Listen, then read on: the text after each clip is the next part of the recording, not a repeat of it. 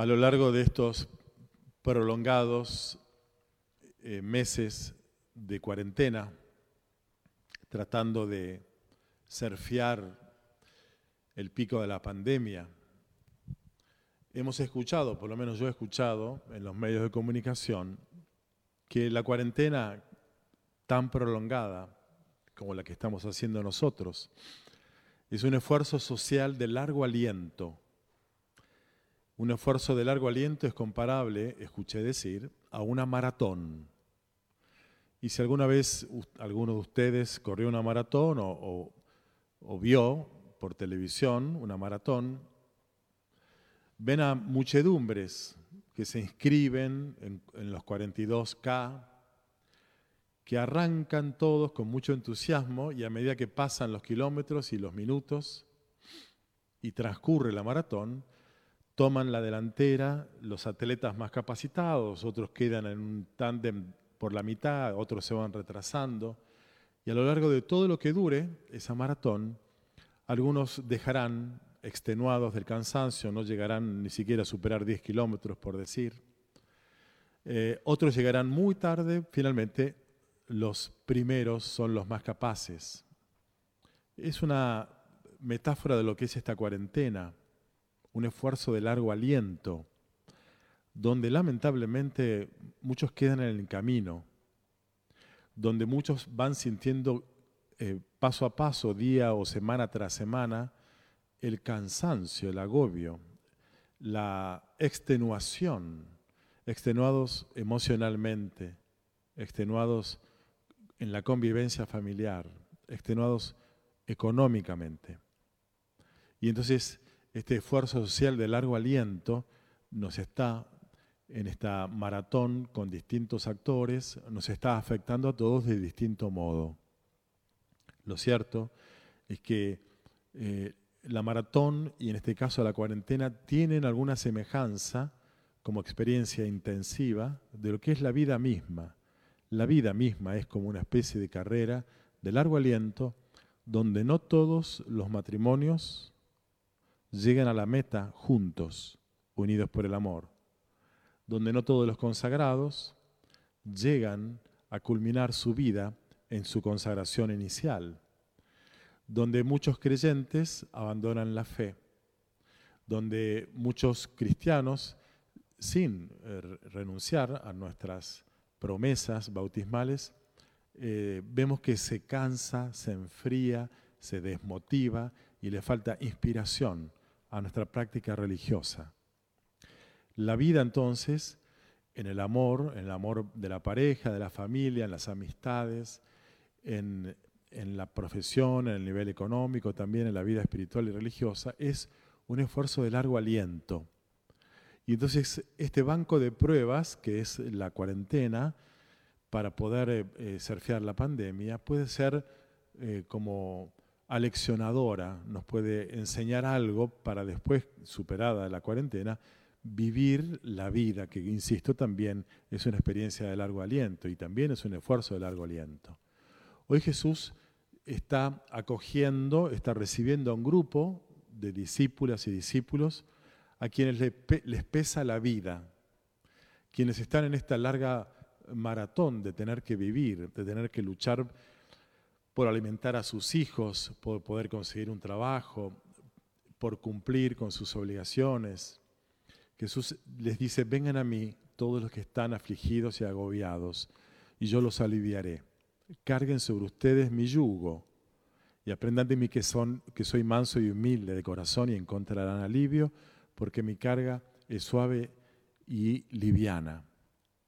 El yugo al cual se refiere Jesús es una metáfora, el peso, eh, del cumplimiento de la ley religiosa del tiempo bíblico, el yugo, así era conocido el conjunto de mandamientos, preceptos y obligaciones que generaban mucha presión a los practicantes y mucha culpa, porque uno nunca cumple todo lo que debería cumplir con Dios, sobre todo si son propósitos que uno se hace.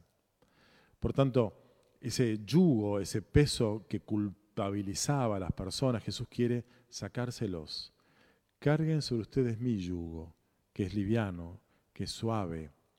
aprendan de mí a cargar el yugo, como siendo mansos y humildes de corazón. La mansedumbre y la humildad, que son dos como primas hermanas, eh, ayudan para poder eh, sobrellevar las cargas de la vida de un modo diferente. Sobre todo la carga, el peso de la vida, que más allá de lo objetivo, de, las responsabilidades que tengamos objetivamente, es la, peor de todas, la peor de todas las cargas, es la carga subjetiva, la presión que yo me autoimpongo como padre de familia, como madre de familia, como sacerdote, como joven, estudiante, los niños pequeños que tienen que exigirse con infinitos Zooms delante de su maestra que trata de explicarle las cosas en el cole, todos los seres humanos, adultos mayores, que tienen que hacer un esfuerzo importante para poder conectarse tecnológicamente con sus seres queridos, todos estamos en algún punto agobiados por el peso de las responsabilidades y de la autoexigencia, de, de nuestra propia exigencia para no abandonar en esta larga maratón.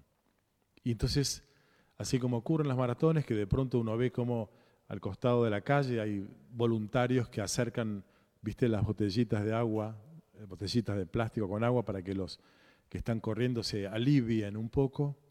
Hoy Jesús aparece en, este, en medio de esta larguísima maratón existencial que es la cuarentena, diciéndonos, diciéndonos, vengan a mí, los que están afligidos y agobiados. Es entonces una celebración para que todos podamos tomar contacto con lo que nos aflige y con lo que nos agobia. Objetivamente, nuestras pérdidas, nuestras derrotas, nuestros fracasos, pero también subjetivamente la desilusión que yo tengo conmigo mismo por no estar pudiendo lograr lo que necesito lograr para los míos o lograr para mí mismo. Esa, esa carga de la autoexigencia de la cual Jesús también hoy nos quiere liberar. El secreto espiritual para hacerlo es aprender de Él que es manso y humilde de corazón. ¿Cómo se expresa esta mansedumbre, esta humildad? No eh, siendo hombres y mujeres dejados, pusilánimes, eh, infantiles, espiritualistas en nuestra fe, Dios proveerá, no pasa nada, cuando en realidad como adulto estás lleno de responsabilidades. Jesús es un hombre fuerte, valiente, héroe, que se sube a la cruz, por tanto tiene una fortaleza amorosa tremenda, compatible con su humildad y mansedumbre. La mansedumbre y la humildad de Jesús son una de las expresiones de su fortaleza. El ánimo, la valentía y el amor que lo anima a subirse a la cruz son otros aspectos de la misma fortaleza espiritual. Y esa fortaleza espiritual de la mansedumbre y la humildad le permite a Jesús cargar su yugo y poder cargar también el yugo de aquellos que lo están siguiendo, el yugo de la humanidad. ¿Es un héroe superpoderoso Jesús? No, porque Él vive su mansedumbre y su humildad como un hijo, un hijo en manos del Padre. Aquella expresión de la cruz, Padre, en tus manos encomiendo mi espíritu. Es la experiencia que Jesús vivió en su vida adulta a lo largo de todo su recorrido como, como Mesías y como profeta, como, como redentor, como Cristo vivió como hijo. Nadie conoce al Padre sino el Hijo y aquel a quien el Hijo se lo quiera revelar, dice Jesús. Se trata de un conocimiento no teórico, no de libros, manuales o catecismos, sino que es un, un conocimiento experiencial. Y por eso es que Jesús, a medida que fue creciendo hasta llegar a la conciencia de ser el Mesías enviado por Dios, fue creciendo en su conciencia de hijo en la conciencia de que es el Hijo en manos del Padre. Y esto no eh, lo exime de su responsabilidad que él asume, soy el Mesías, soy el enviado y llegaré hasta el fin, el cometido mesiánico. Pero lo hace vivir su misión, alta misión, exigente misión, la hace vivir siempre acogido, acompañado, sostenido por los brazos de su Padre. Es un conocimiento interno. Por eso es que para nosotros transitar la cuarentena, pero sobre todo transitar la larga maratón de la vida, solo no, nos es posible en manos del Padre, haciendo la experiencia de que Dios no nos exime de las cargas y responsabilidades, sino que nos acoge para que podamos eh, asumirlas de un modo distinto, no apoyándonos solo en nuestra inteligencia, solvencia financiera, en nuestros propósitos religiosos, a veces cumplidos, a veces incumplidos, sino que nuestra vida esté apoyada en Él, en su amor, confiados como hijos, no hijos niños, sino hijos adultos, pero hijos en manos de este Padre. Es un largo camino la vida, no es para los omnipotentes que creen que van a llegar a la meta por su solo esfuerzo, es para los mansos humildes que cargan el yugo de la vida, sostenidos por el Padre. Jesús, hoy el Hijo, nos lo quiere revelar. Pidamos al Señor entonces, a Jesús, que día a día nos ponga en contacto con su Padre, que nos ayude a asumir sus propias actitudes, mansedumbre, humildad, que son las actitudes que nos ponen en contacto filial con el amor del Padre. Y que si hay en nosotros actitudes de rebeldía, de resistencia, de bronca, de desconfianza, todas esas actitudes donde nos paramos en nuestro ego, que Él las purifique y que crezcan nosotros aquellas disposiciones que nos ayudan a confiar más en nuestro Padre. No se van a solucionar nuestros problemas. Los problemas tendremos que encararlos nosotros, pero estaremos sostenidos por su amor, por el amor de Dios que siempre nos, nos acompaña.